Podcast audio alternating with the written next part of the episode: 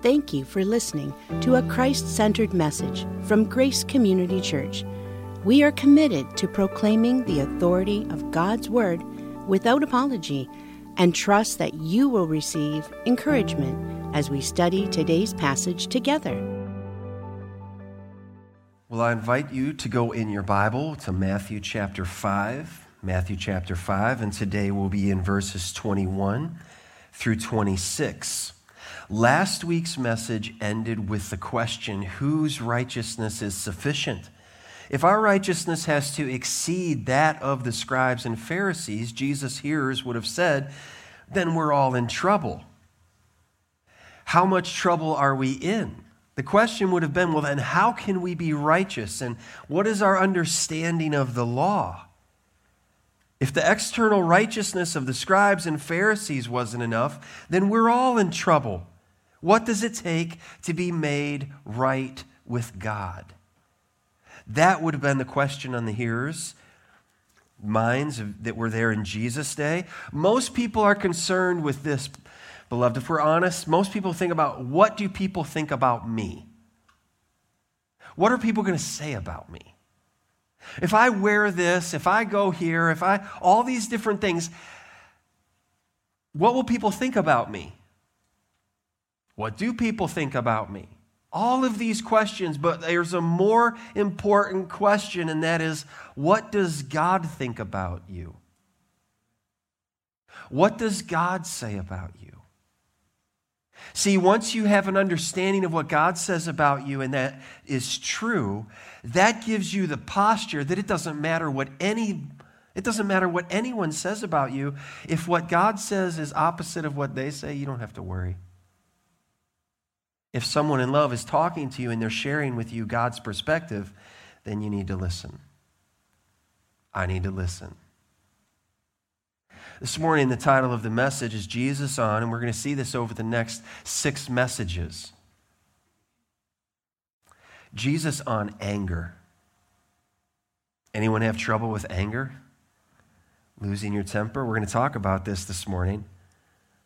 The law is useful to help people assess their own spiritual condition. I want to say this at the outset.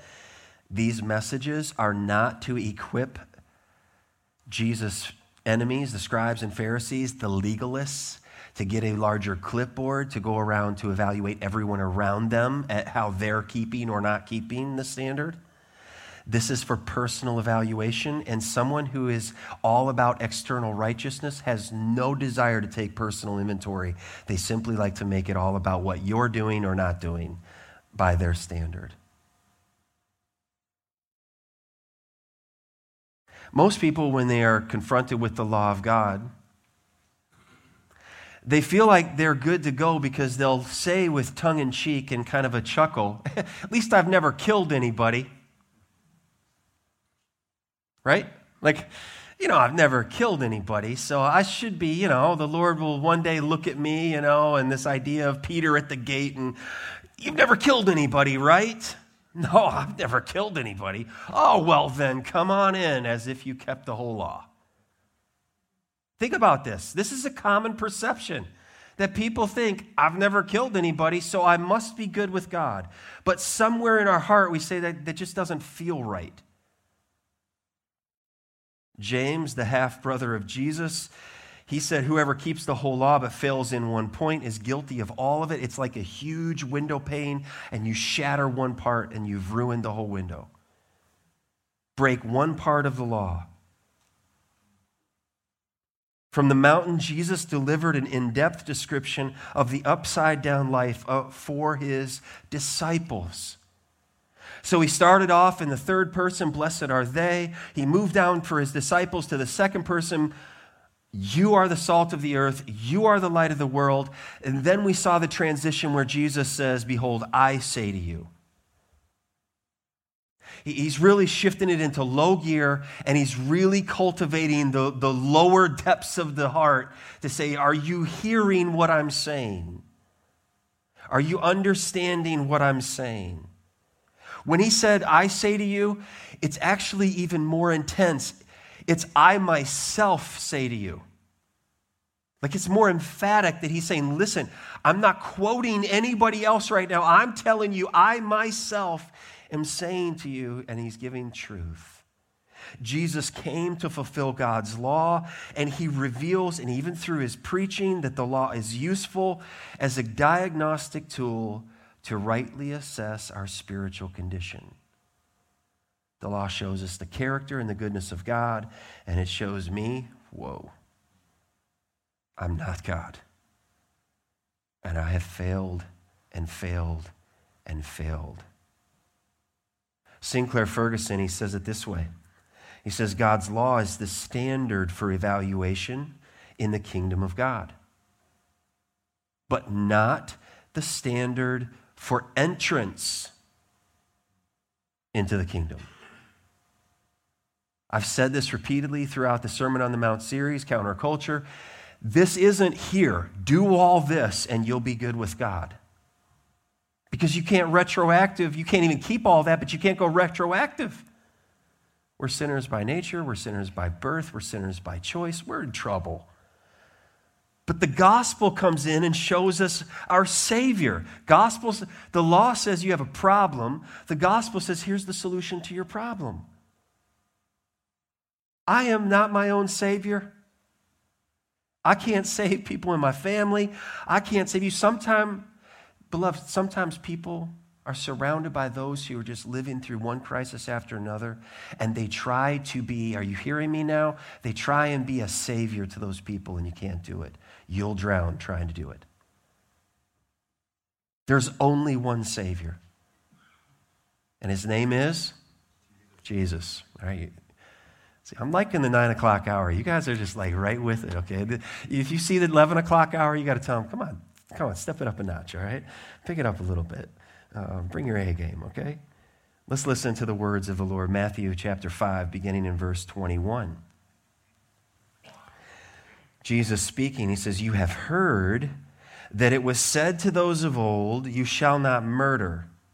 And whoever murders will be liable to judgment. But I say to you, that everyone who is angry with his brother will be liable to judgment. Whoever insults his brother will be liable to the council.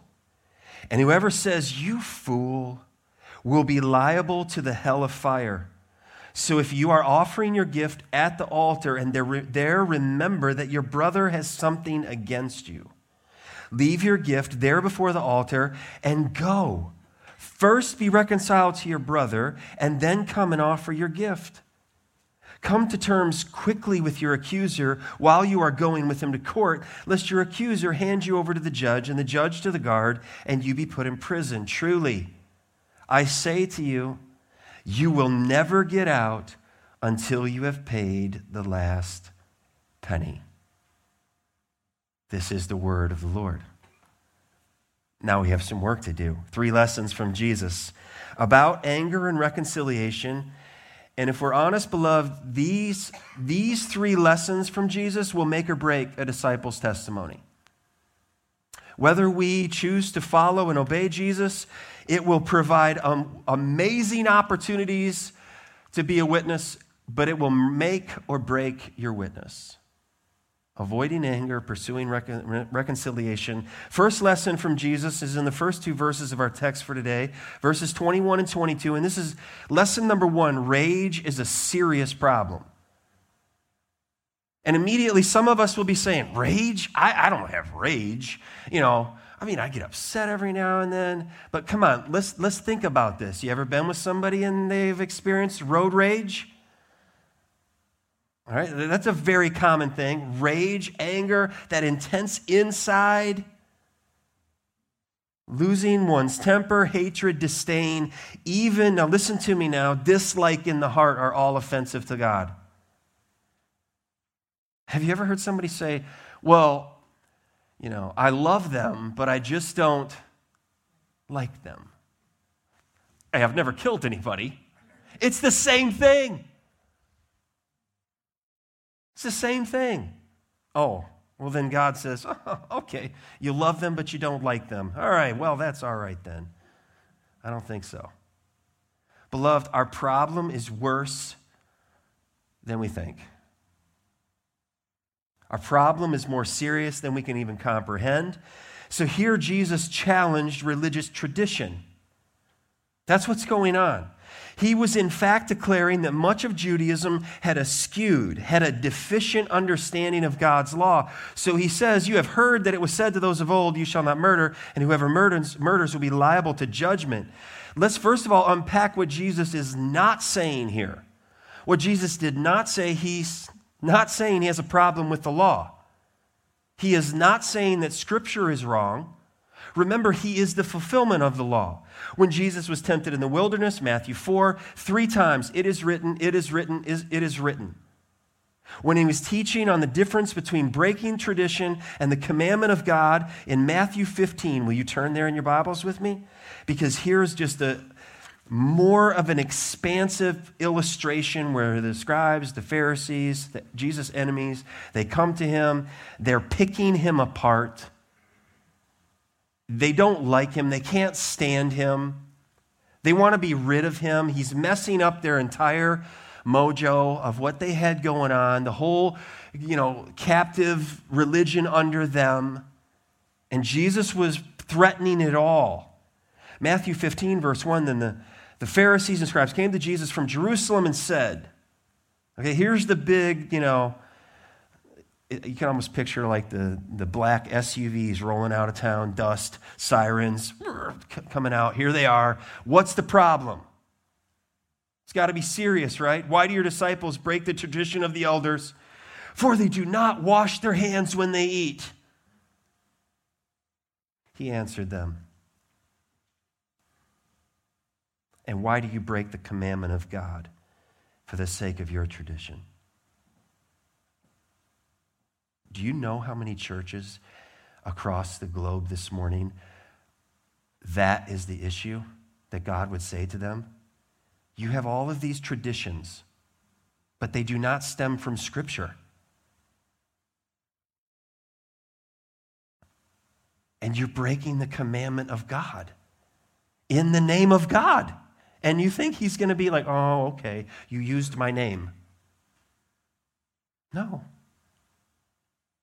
for God commanded. Do you see that in verse 4?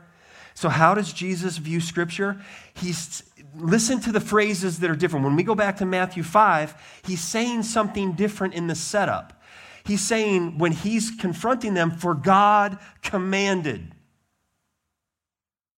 It's the word of God honor your father and mother, and whoever reviles father or mother must surely die. But you say, if anyone tells his father or mother, what you have gained from me is, now you got to have the spiritual, super pious sound here, is given to God. Okay, so I'm not taking care of my mom and dad because I've given it to the Lord. okay. So Jesus is saying, therefore, he need not father honor his father. So, for the sake of your tradition, you have made void the word of God. You Hypocrites. Well, did Isaiah prophesy of you when he said, This people honors me with their lips, but their heart is far from me. In vain do they worship me, teaching as doctrines the commandments of who? Men. You take men's ideas and you teach them as if they are from God. You take a man's idea, and I haven't heard a lot of people out on the internet who were prophesying that, that what happened on Wednesday in inauguration wouldn't happen. I haven't heard a lot of people out there saying, I'm guilty for using God's name in vain. They'll just repackage it. And they'll keep coming in all different avenues of people saying they're speaking for God. I'm sorry, where do I look in my Bible to check what you're saying? That's my, that's my solid ground. That's my anchoring point. Not, not how I feel, how you feel, not opinions. What does God say? For God commanded. That's what Jesus said. All right, go back to Matthew 5. And then here's what Jesus says He says, For you have heard that it was said of those of old. He didn't say it is written. He didn't say for God commanded. He said, You've heard this. You've heard this teaching, and you've heard it a long time and he's going to set it straight. So, what did Jesus, in fact, then say? He'll say it six times in this section with all authority. The context here is you've heard that it was said of old.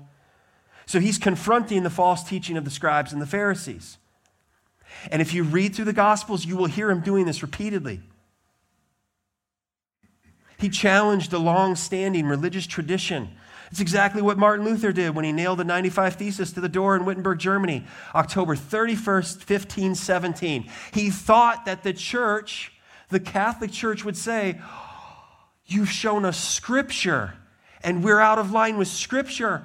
And he was going for a reform of the church to go back to Scripture, and instead, they doubled down. And they said, Anathema to you which is a very cleaned up version of saying you can, you can burn in hell. But we're not changing our ways. And there's been no change in the centuries. He said, Here I stand, I can do no other. And he's taking a stand on the Word of God. In passing, he's not without fault. There were areas that Luther, his own disciples, say, You taught us to take the Bible. Where's infant baptism in the Bible? And he couldn't show it to him, and he said, I've come as far as I'm going to come. Okay, we're all human. So don't put your hope in anyone other than Jesus. What's the content of what Jesus is saying? Uh, Jesus is here challenging these teachers. They have a bad inter- interpretation of the scripture. Someone sent me an image of a coffee mug this week, and it said on the coffee mug in the, in the quote, I can do all things through a verse taken out of context. and they just knew I'd, I would find that to be, hopefully, they don't get me that. that oh, I don't know. I, I would probably drink coffee out of that cup, right? What is the content of what Jesus is saying? You shall not murder. Okay, whoever murders will be liable to judgment. So the law did state that it was a sin to commit murder. Okay, that's a better translation than the kill because the very same law actually had death penalty for those who violated God's law in substantive ways. Like if they killed someone, the death penalty was you've taken life made in God's image. Only God gives and takes life. Therefore, life is required of you. That's how valuable life is. So it's not, a, it's not a, a best translation of saying you shall not kill. It's you shall not commit murder. You shall not murder. Exodus 20, verse 13. That's commandment number six. Now, if that were the entire message right there, that would be a very short message, right? The rabbis, they had the mindset that this law was intact, unbroken, simply by not committing homicide. So I should be able to come to this text if I was going through the Ten Commandments and say, Good morning. I'm glad that you are all here. You know, our, our study for today is Exodus 20, 13. You shall not murder. Uh, is anybody here committed murder? All right, nobody's committed murder. Great job, everyone. Let's pray and we can, uh, you know, head on out. That was the Pharisees' assessment. That was the scribes' assessment. I've never killed anybody. Haven't taken a knife to anybody. Haven't taken my donkey and, you know, rolled my chariot over anybody. I'm good. The end. And Jesus is saying, hang on a second. You're not rightly understanding the spirit of the law. There's way way more here. So Jesus then clarified the meaning of Scripture. This is the divine interpretation. This is the exposition of the law in verse 22. But I say to you, okay, remember what I said last week? If you were a lawyer in court and you said, well, the Constitution says, and you read the section, an article, and you say, but, but I say to you, everyone in the legal field would say, you can't put your saying on par with the Constitution. And Jesus is saying, You've heard it, this is the law, but I say to you. So let's dispense with any idea that Jesus didn't understand and that his hearers didn't understand that he was claiming deity. Sorry, Jehovah's Witnesses. I'm sorry to the Mormons. I'm sorry, but I'm really not. To all Islam, I'm not, there's no apology for that. You're wrong. Jesus is God. And he said, But I myself say to you, listen, here comes authority. Whoever is angry with his brother will be liable to the judgment. Whoever insults his brother will be liable to the council. Whoever says, You fool, will be liable to the hell of fire. Jesus asserts his authority to declare the truth. But I say to you, and then he gets to the heart of the command. God's concern, it extends far beyond our refraining from committing murder. God's concern is the heart. You remember 1 Samuel 16 7. Samuel, the Lord sees the heart. Yeah, everybody looks on the outside. What do people think of me? What about this shirt? What about this? What about that? But God sees the heart. That's where God's concern is, because whatever is in the heart will come out. So when Sophie was in kindergarten, there was this little guy, and I knew this little guy, and he was just an interesting little guy. And um, he would get frustrated in class and they would be sitting around the tables. And this little guy had a way kind of like the, the little coffee pot or you know you put the pot on to boil and you can hear the whistle start picking up until it gets full full blown whistle. This little guy had that little he said i'm getting angry. And he would sit at the table. If he was you know somebody took his crayons or he didn't get the color or whatever and just this little i mean he was like so little I'm getting angry. He actually, I, I was his bus driver for a little while, so I, I knew the other side of this story. And he would sit there and he'd say, I'm getting angry. I'm getting angry. I'm getting angry. I'm angry, you know. And so now, for all these years, we've had this little, uh, this little guy in our mind. Whenever somebody's getting frustrated, it can actually bring levity into a situation About I'm getting angry. I'm getting angry. I'm angry, you know. Listen, as we get older, we often conceal that. We're not quite as truthful about our, our frustration and our, our feelings toward our loved ones or toward coworkers or toward neighbors. Or just, you know, we're missing the athletic time right now. Sports, that's where you can really find out where people's passions lie. Coaches, parents, in the stands yelling at referees. Who wants to be a referee? I mean, well, I didn't kill the referee. Oh, well, you're good to go then. No. There's three statements that reveal the rage, the hatred, the anger in our hearts. Jesus, first of all, says, he talks about anger anger. Everyone who is angry with his brother, or I might add in your sister, your mom, your dad. Everyone who's angry with his brother will be liable to judgment. Don't we often get most frustrated and upset with the ones who have the same last name we do? Can't they get to us and we get to them way deeper than the people that pass on the street. Now, there is a righteous anger. Jesus was filled with holy anger against the perversion and abuse of his father's house. He cleaned out the temple on at least two occasions. But his anger was perfect. His anger was holy. Sometimes you will find out what you love by what you hate. And he hated evil, he hated unrighteousness. The Bible says that God is a righteous judge, a God who feels indignation every day against the wicked. John chapter 3, verse 36 the wrath of God abides on the person who's not believed. If you're here and you've never repented of your sin and trusted in Jesus, what you have to understand, the clear picture is the wrath of God is over your head. It's impending judgment waiting to fall on you. And the only reason it hasn't fallen on you yet is because God is patient and He's merciful and He's staying through His loving hand judgment upon you and your rebellion against Him. Jesus, the wrath wrath of God was poured out on him, and that wrath will either be received and in your place uh, the substitute, or it will fall upon you, beloved. Oh, we have to hear and respond in a way. We're justified and we should hate all that God hates. So we stand absolutely opposed to abortion, to injustice, to lying, to adultery, to immorality, to divorce, to hypocrisy. All those things that God hates that, that do damage. While at the same time, we want to minister to those who have gone through each of those and all sins included. We're all sinners. So there's no one here above somebody else. Well, at least I've never, what, committed murder? Yeah. Did you hear all of what Jesus said? No, not yet.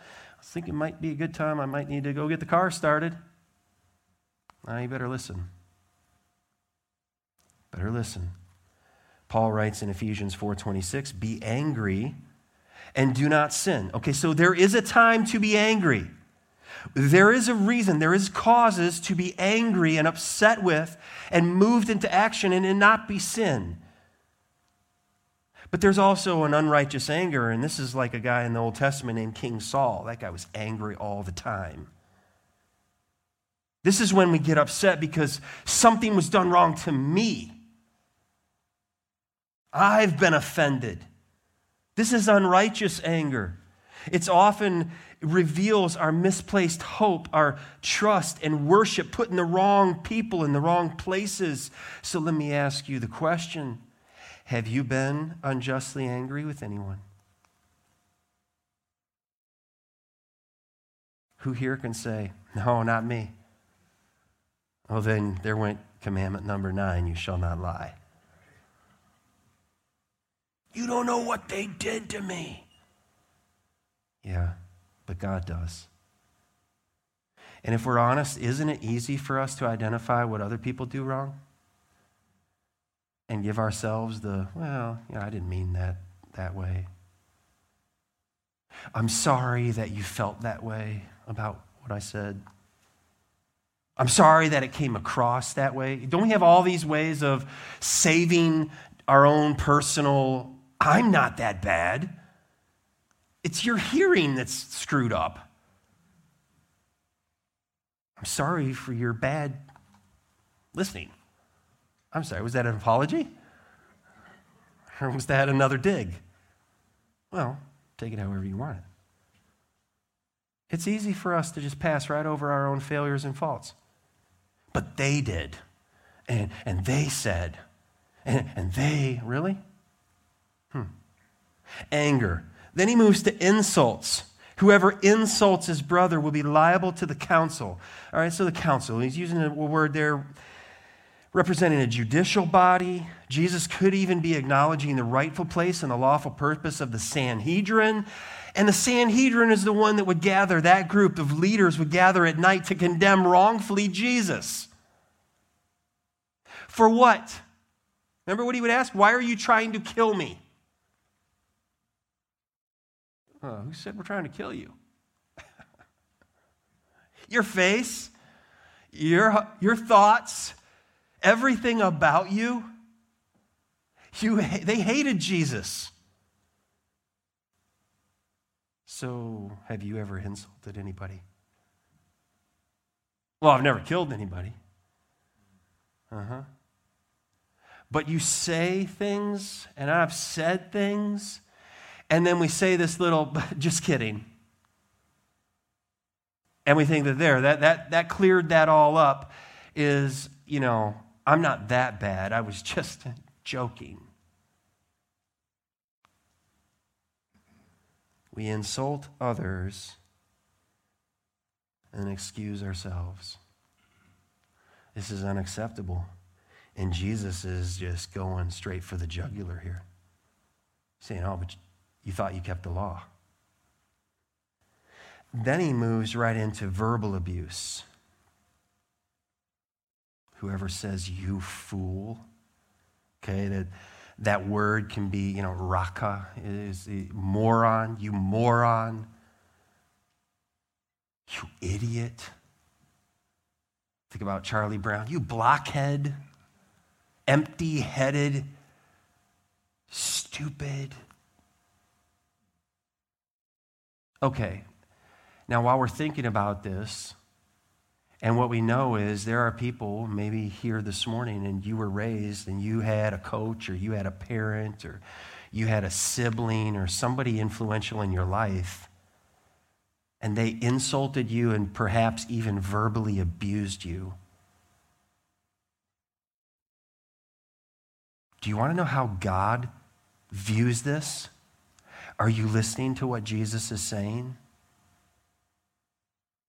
You're never going to amount to anything. You're worthless. You're no good. You're this way. You look that way. But listen to what God says. Listen to how God feels about those kind of statements being thrown around and then someone saying, But I've never killed anybody. And God says, I heard what you said. And He's heard what you and I have said. And beyond that, what we've thought and what we've felt. This is so serious. This is the opposite of the father heart of God. So much for that old kid saying, Sticks and stones will break my bones, but words will never harm me. I, uh, I am not the smartest man, but I'm not foolish enough to think that there's not some of you this morning that are thinking, and I'm sorry to bring that up, of past things said about you, but I would bring it up that it might be healed.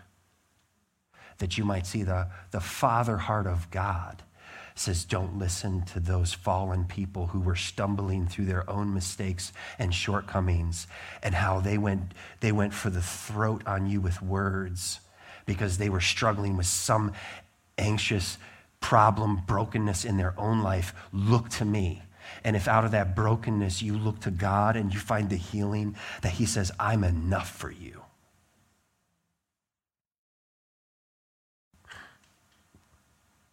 The whole world can, can come against you. But if the Father heart of God is for you, then you can stand in confidence and say, I am loved. I'm loved. And then you can share that love. And you can help cancel out those kind of malicious statements. Say, but that's not true of you. You're valuable. There's one aim. Jesus is saying, so all of these areas, there's one aim. It's all filthy hatred coming out of the heart. It's all sinfully wrong and entirely deserving of judgment. And judgment will come. There's varying degrees of impact, okay? Let's. Um, uh, we're not saying that it's the same thing that if you shout out your window a curse at somebody on the road versus take a gun out and shoot them and they die. There are different consequences, but Jesus is saying God's perspective is the heart is the same. Consequences are different. We're going to get to it coming weeks. Lust in the heart is different consequences than committing adultery, but when God looks at it, it's offensive to him, all of it. All of it. Matthew 12, 34. Jesus says, You brood of vipers, how can you speak good when you are evil? For out of the abundance of the heart, the mouth speaks. Beloved, God takes our ill treatment of others far more seriously than we do. God takes our ill treatment of others far more serious than we do. Luke 6:45 the good person out of the good treasure of his heart produces good, and the evil person out of his evil treasure produces evil. For out of the abundance of the heart his mouth speaks. If you're with a person long enough and you listen to them talk, you will find out what's, what's their heart passionate about. What are they driven by? James Montgomery Boice, he offers this helpful comment. He said, Do we commit murder? By this definition, yes. Yes. How so? We lose our temper. We harbor grudges. We gossip. We kill by neglect, spite, and jealousy and we would learn that we actually do worse things than these if only we could see our hearts as God is able to see them. That's how high his standard is. So, rage is a serious problem, more serious than we'd like to admit, more serious than I would like to admit. The second lesson from Jesus is re- reconciliation is a Christian priority. It's a priority. This is we, where we see when we reconcile with others, this is absolute, it's actual proof of belonging to Jesus. because it's played out in the, our lives as we pursue unity, we pursue fellowship. It's not optional or, you know, that'd be nice. We can't live without it. So, verse 23, then, we, they would be saying, well, what are we going to do about this? Well, how do we respond to this? If, if rage is that big of a problem, then Jesus isn't just saying avoid anger. It's now, let me show you, this is what my disciple will do.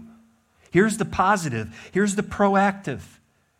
So if you are offering your gift at the altar and they remember that your brother has something against you, and I will say that that is a legitimate claim of wrongdoing, not a violation of someone's opinion or tradition, then leave your gift there before the altar and go first be reconciled to your brother and then come and offer your gift. What is Jesus talking about? He's talking about worship. True worship reveals, first of all, God's glory.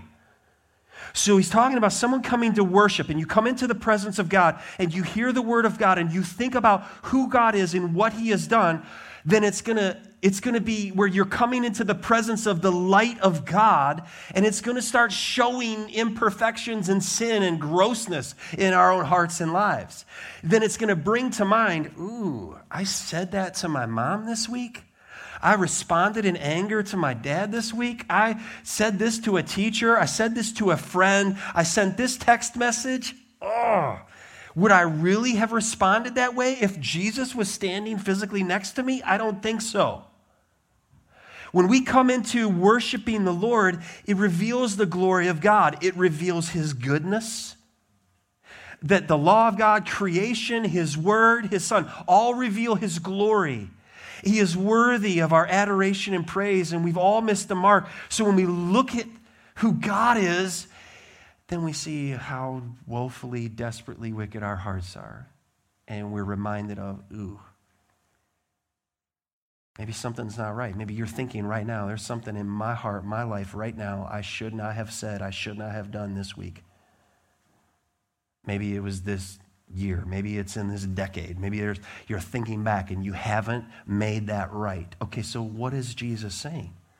Then true worship requires repentance. Okay, it's a change of thinking. I came in and I'm going to sing and I'm going to give an offering and I'm going to serve and I'm going to help and oh, I remember my faults this day. That's what the, that's what the butler forgot about Joseph in the prison until Pharaoh has a dream and he's like, Two years. I forgot Joseph. Get Joseph. Okay, so if we're sitting in a service, whether it be today or next week or next year, and we rem- we're reminded of something we've done wrong. Um, let me just ask you this Do you even think of that? Do we think of what, what is in my life that needs to be hauled out to the curb and laid down at the altar? Are we just going through the motions? Because that's what Jesus is confronting people who were religiously going through the motions and they weren't dealing with anything in their hearts and lives. The Word of God was having no effect on them, but they were religious as the day is long but they weren't changed.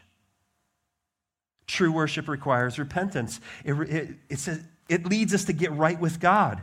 This is our vertical relationship. Get right with God. We come into worship. I want to be right with God. I, I believe that's why you're here today. I want to live in a right relationship with God. Then that has an outflow that I want to be in right relationship horizontally with my loved ones, my family, my coworkers, the people in my community, especially the people in my church. It starts at home. So, can I ask you this morning? Are you perhaps the cause of broken fellowship with someone?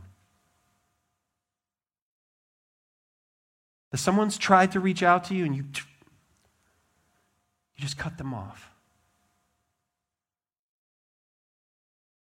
Jesus is not talking here about preferences and, and keeping human standards and someone sat in my seat and that was my seat in the church. And so that is that's not what he's talking about. He's talking about you have offended god and you've offended someone and life just goes on shouldn't be that way Now, there's a caution here because Jesus' listeners, they would have been hearing this and they would have been thinking, so you're telling us that we need to go find ways that everybody's failing the law of God and now we've been given more areas that it's even more intense? Well, come on then. We've got to go find out how these people are not keeping God's law. We thought it was just they didn't kill anybody. Now we've got to go find out if, are you hating? Are you hating? Are you hating? You insulted people? Have you? And Jesus like, stop. Look in the mirror. The legalist will pick this up and say, see, you shouldn't partake of communion, and you shouldn't be part of the church, and you surely are not. And you, and, and I'm sorry, did we miss the part about the person you see every morning in the mirror?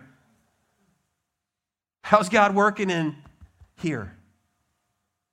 Because that person sounds radically different because they're merciful and they're gracious, and they say, God, you've been so merciful to me. How can I now show mercy to others? I just want other people to know your mercy and know your grace and know your love and know your goodness. Beloved, how can we love Jesus and remember the cross and hold grudges against someone?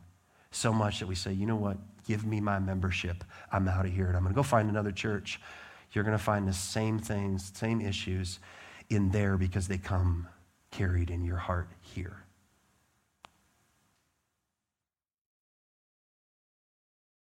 Have you turned your back on anyone? Have you cut anybody out of your life? Said, I'm not, I'm not talking to you anymore. I'm done with you. I can't stress this enough. Do you understand what Jesus is saying to his disciples? This is going to be a, a significant characteristic that will set you apart in the world as lights and salt. And, and this is where he starts is with hatred in the heart, bitterness in the heart, with insults, with anger. Stepping back from someone. There are times when we, we can be taken down with someone into sin, but we don't turn our back, we step back. There's a visual aid of we don't, as Christians, we don't turn our back and say, I'm done with you.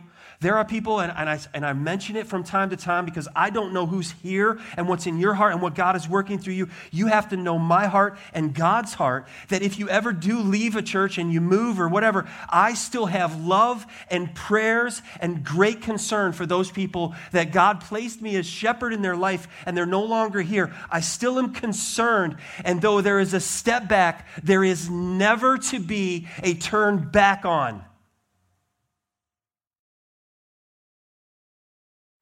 God knows my heart and your heart. That there's a waiting like the father for the prodigal son at any opportunity that any person ever comes and says, You know what? I heard a message about if I have something in my heart against someone, and so I stopped the worship service where I was, and I need to send a text message, I need to make a phone call, I'll send an email. How welcome that would be.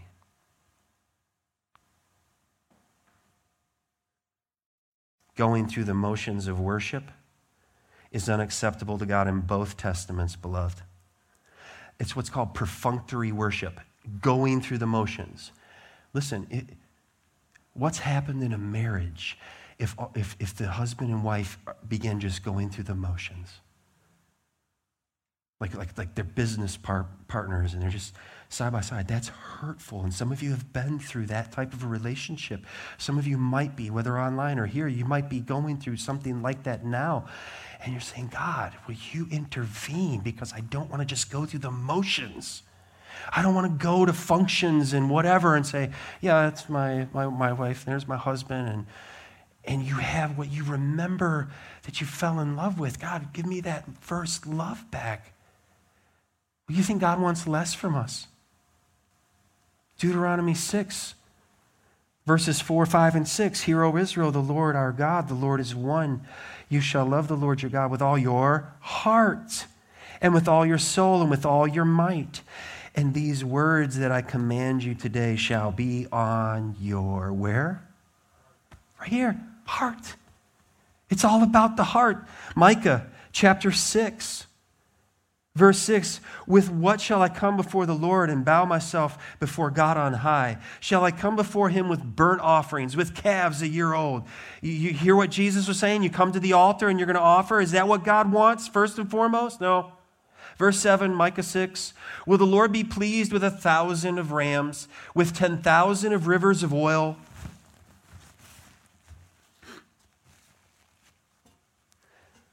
Shall I give my firstborn for my transgression?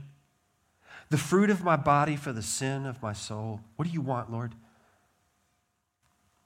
You want my money? You want my family? You want my career? My wealth? Uh, what does the Lord want? He didn't mumble verse 8. He has told you, O oh man, what is good and what does the Lord require of you? But to do what? Justice. And to love kindness or mercy. And to walk humbly with your God. Does that describe us? Does that describe you? So again, Matthew 15, verse 8, we read it a little bit ago. This people honors me with their lips, but their heart is where?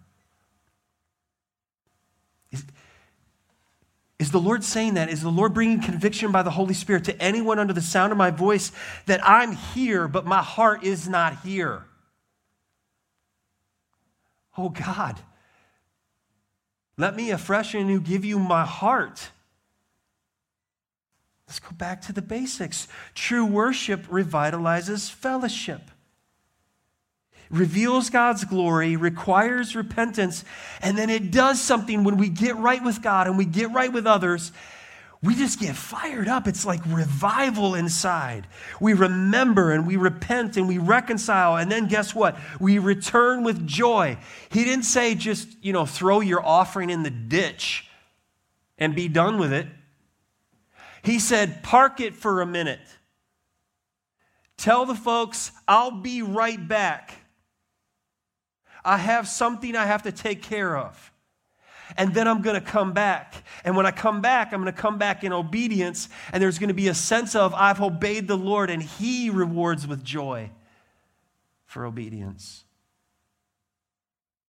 This is very similar to Jesus' warning and invitation to the Ephesian church, Revelation chapter 2. This, this church had great leaders in the New Testament. They had Paul as a leader, they had Timothy as a leader, they had the Apostle John as a leader. This was an amazing church. They knew their Bibles, they were trained well, they were doctrinally sound. They were fighting against people who were wrong, you know, theologically. They're like, you're wrong. And we can prove it to you seven ways and this and that. And Jesus said, and Paul said, and we've got all this training and training, and they were, they were wrong because they were mean. Revelation 2 4, Jesus says, But, but I have this against you, that you have abandoned the love you had at first. Remember, therefore, from where you have fallen. Repent and do the works you did at first. If not, I will come to you and remove your lampstand from its place unless you, what is the Lord Jesus' desire always and forever? Repent. Change your ways. Change your mind. The Lord is the one who changes a heart.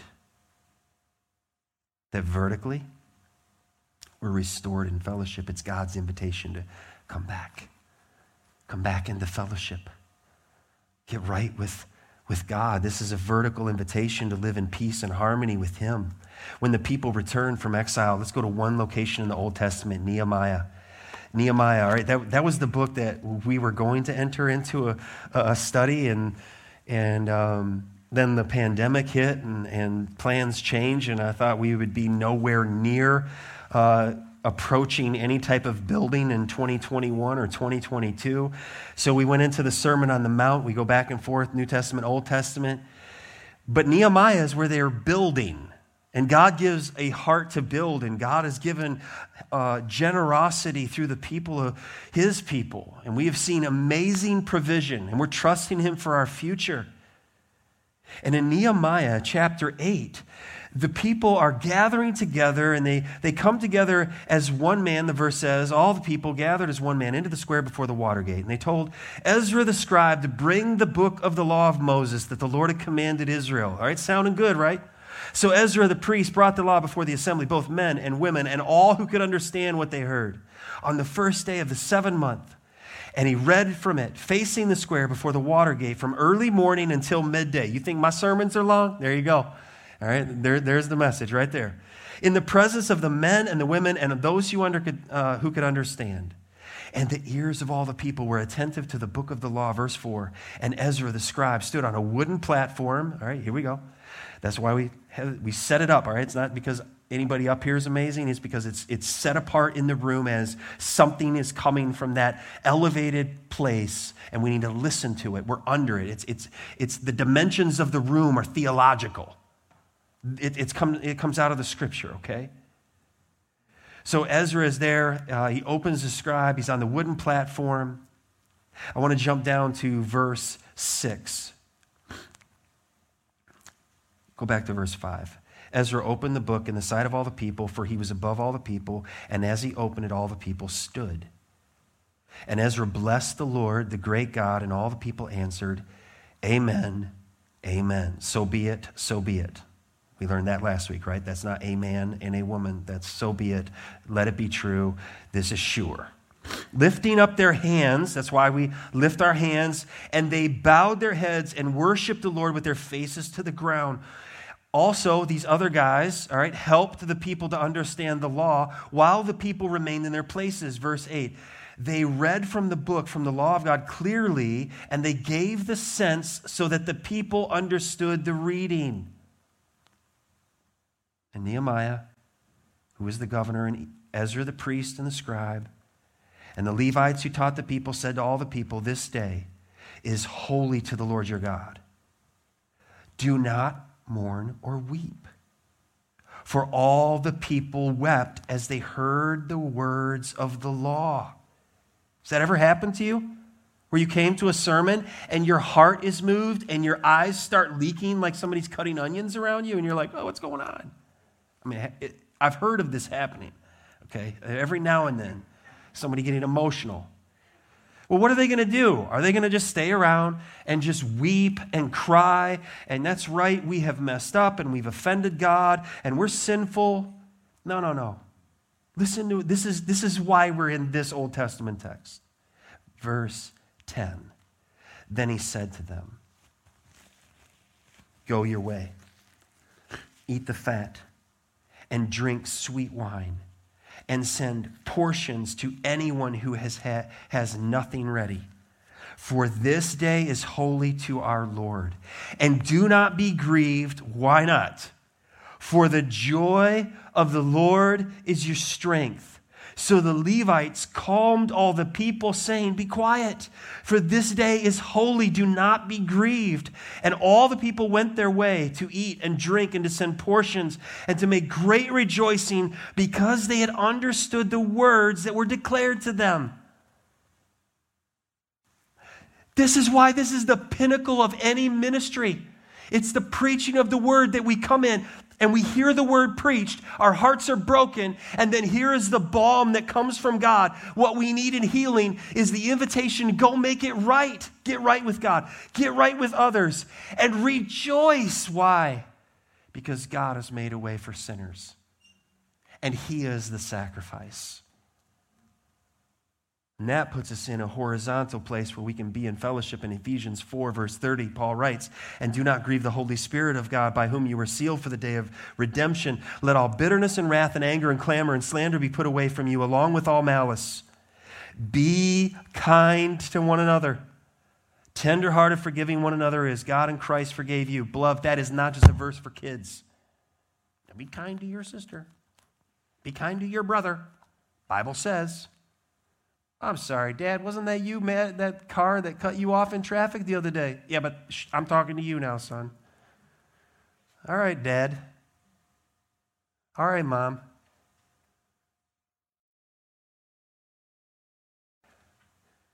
Rage is a serious problem.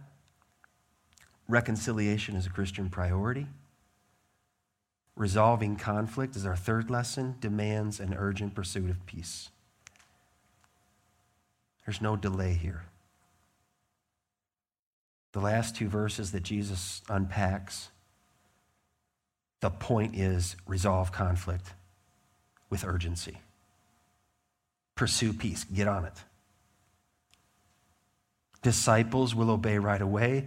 They will not delay. There's urgency here. Come to terms quickly with your accuser. That's the word Satan, the accuser of the brethren. While you're going with him to court, lest your accuser, there's that word again, hand you over to the judge, the judge of the guard, you be put in prison. Truly I say to you, you will never get out until you have paid the last penny. What is Jesus saying here? Work out conflict intentionally. Be intentional. Now, you can't make the other person on the other side of the conflict resolve the conflict. If they're harboring bitterness against you, jealousy against you, whatever it may be, you can't resolve that for them. If you've offended and done wrong to someone, then you can do what you are able to do, but you can't solve and you can't fix everything for everybody, but be intentional about working out conflict. Deal with the conflict. Don't get sidetracked. Don't procrastinate. That's easy for me to do, it's easy for us to do. This is what Jesus is pointing to. This is his illustration. Somebody being taken to court. He's saying, don't, don't wait till you get to court. Work it out on the way. Address it. A disciple of Jesus will work out conflict. They will be peacemakers. So if someone is not a peacemaker, but a peace faker or breaker, they, this is not me, I'm, I'm just the mailman delivering the message. There needs to be serious evaluation if they truly belong to the Lord Jesus Christ or not.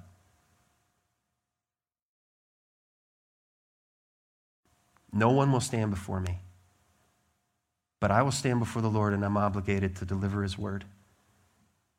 And if somebody just runs from conflict and runs from conflict and doesn't humbly work out conflict, the Lord Jesus is quite serious about this. This is intense language here. Jesus intends for his children to strive for peace and settle for nothing less. I want to be perfect in making peace with others. Hebrews 12, verse 14 strive for peace with some people. Is that what it says? Strive with, uh, you know, for peace with the people that you like in your family, uh, that you like in your church. You know, the, the people are about your age group and your demographics. No, no, no, no. Strive for peace with the people in your political party. Everyone. And for the holiness without which no one will see the Lord. Do you understand the intensity of this? You can't have holiness without striving for peace. You can't be right with God and, and wrong with people and live in wrong relationships with people and say, but I'm right with God. No, you're not. No, I'm not. Do you know how thankful I am for the people who have just, I mean, we're coming up on 15 years here. And beyond that in my life, people who have known me, seen good things, and seen the difficult parts of my personality, the sinful parts of my personality, and they love me. And those are individuals in my family and in the church family that have gone through good times and bad times, and they're just right there by my side. Do you know the praise and thanksgiving that I have to God for you? I'm, I'm looking at you today. I can't see people behind the camera, but I'm thankful absolutely thankful and grateful to God for you. Work out conflict humbly. I think of the illustration in Alistair Begg's marriage book. The husband and wife get into an argument. The husband goes outside. It's raining outside. He's mad. He's going to walk off some steam. Puts his coat on, slams the door and the door is locked, and he slammed the door on his coat. He's stuck on the porch. So he knocks on the door. His wife comes, opens the door, sees what was going on. He didn't have his keys. And she begins to laugh. There's, an, there's a moment of we could laugh, this could be funny, and we could just call it what it is, and you can come in. And that, if you, you know what I'm talking about, I do. I get this illustration. That split second of I could, you're fork in the road. I could join you in laughter and laugh at myself and us, and come in, and there could be peace made. And he goes, grabs that coat, walks out into the rain, and crushes his wife. That plays out so many times in relationships. And it's over silly things often that lead to great, significant hurt. Oh, beloved, God cares about this. Be humble. That's the entire chapter 18 in Matthew. Matthew 18, all about humility. Work out conflict immediately. This is Jesus' point. Be intentional, be humble. God, help us to be intentional. God, help us to be humble. God, help us, your children, to work out conflict immediately. Choose to address conflict at the earliest point possible. Help one another make for peace. Make for peace. There are times right, when we're righteously angry, as Jesus was. Ephesians 4:26, be angry and do not sin. But then I didn't read it earlier, but Paul goes on in Ephesians 4:26 and he says, "Do not let the sun go down on your anger."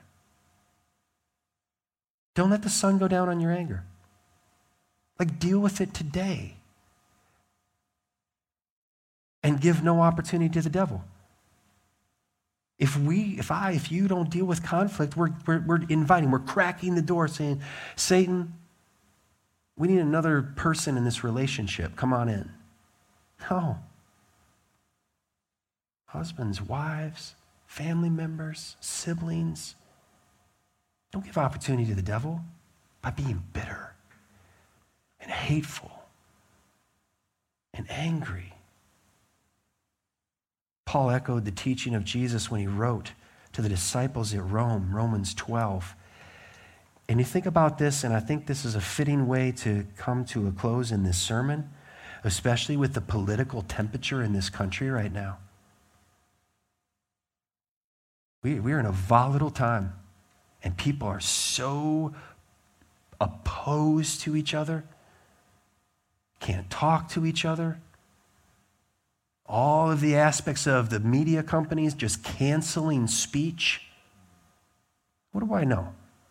Okay, I know that my message is not well received by the norm of today. Just as Jesus wasn't, and I'm not Jesus, I'm just echoing his message. And if you can be canceled in this country, I'm thankful my hope is not in whoever is in Lansing and Washington. How many times have I said this over the years? Is there great concern? Yeah. But there's also great hope and great confidence and trust in the Lord. And Paul writes this in Romans 12, verse 19 Beloved, never avenge yourselves so it doesn't matter, Paul, what's been done wrong to us and what's, what's wrong, Paul. It's wrong. And I want to post and I want to tweet and I want to march and I want to go make a big noise. Leave it to the wrath of God. You think God doesn't know in every situation? He knows everything about every situation and everyone. Leave it to the wrath of God, for it is written. Notice Paul didn't say, You've heard it said. He says, For it is written, Vengeance is mine, I will repay, says the Lord. To the contrary. So rather than avenge yourselves, do you see this counterculture? Do you see how the church should stand out as refreshingly winsome in the middle of chaos? He says, Here's what you do, church at Rome. Soon they'll be sewing up the bodies of Christians into animal skins and throwing them in for entertainment in the Colosseum so that people can watch Christians be martyred. Eh, but we've got it bad, right? Perspective is helpful. Read history, read church history. To the contrary, if your enemy is hungry, feed him. If he's thirsty, what, what do you do? To, what are we supposed to do for our enemy? Give them something to drink. For by so doing, you will heap burning coals on his head. Do not, do not, do not be overcome by what? But overcome evil with what always wins light. Light. Darkness cannot hide the light. Amen? So, are we children of the light? That's the question. That is the heart desire of every disciple of Christ. So, can I ask you that this morning? Are you a follower of Christ? Are you a disciple of the Lord Jesus? Is it evident? Is it obvious in how you function in your day to day relationships? Is the love of Christ making a radical difference in our thoughts, in our actions and attitudes, and how we deal with one another? Rage is a serious problem. A serious problem. Reconciliation is our priority as Christians, and resolving conflict demands an urgent pursuit of peace. Oh God, help us. You have reconciled us to reconcile others. So there's a few questions at the bottom of our worship guide. These questions will also be in our small group study guide. How do I struggle with becoming angry at the wrong things? Anybody here struggling with being angry at the wrong things? No? No? It's the 11 o'clock hour, okay? You guys just had to sit through this one. I'm, I'm waiting for the 11 o'clock. They, they're the ones, okay? It's not, it's not you. Somebody's like, jerk. Ah, I got you insult? Have I offended God by not rightly working out conflict? That kind of gives us the perspective we need, doesn't it? So then, what is your next step to respond rightly to the message of the Lord Jesus? What's your next step to avoid anger and pursue peace? Take that step today. It might be while we're singing this last song Let's stand together. That you make a note, that you get ready to send a text, and you say, Can we talk to somebody? And you prepare. But our prayer is, God, help us to respond rightly to your message, avoiding anger and pursuing peace. Father, thank you for your word and thank you for Jesus. The only reason that we can have peace is because Jesus is our peace. Jesus was condemned, lied about, hatefully, brutally murdered, put to death, killed, so that we who are guilty could go free. Thank you, thank you for the gospel. So may we, as your children, live in light of the gospel, and may anyone under the sound of my voice who has never turned from their sin and trusted in you, may they hear the call of salvation today go out to them and respond. In Jesus' good and precious name we pray. And all God's people said, Amen. Thank you again for listening to Teaching from the Word at Grace Community Church. We are located in Richmond, Michigan. You can find us online at mygracechurch.com. Please subscribe and follow us at My Grace Church. It would be greatly appreciated if you would take a moment to rate, like, and share this message. We want you to always remember that you are loved.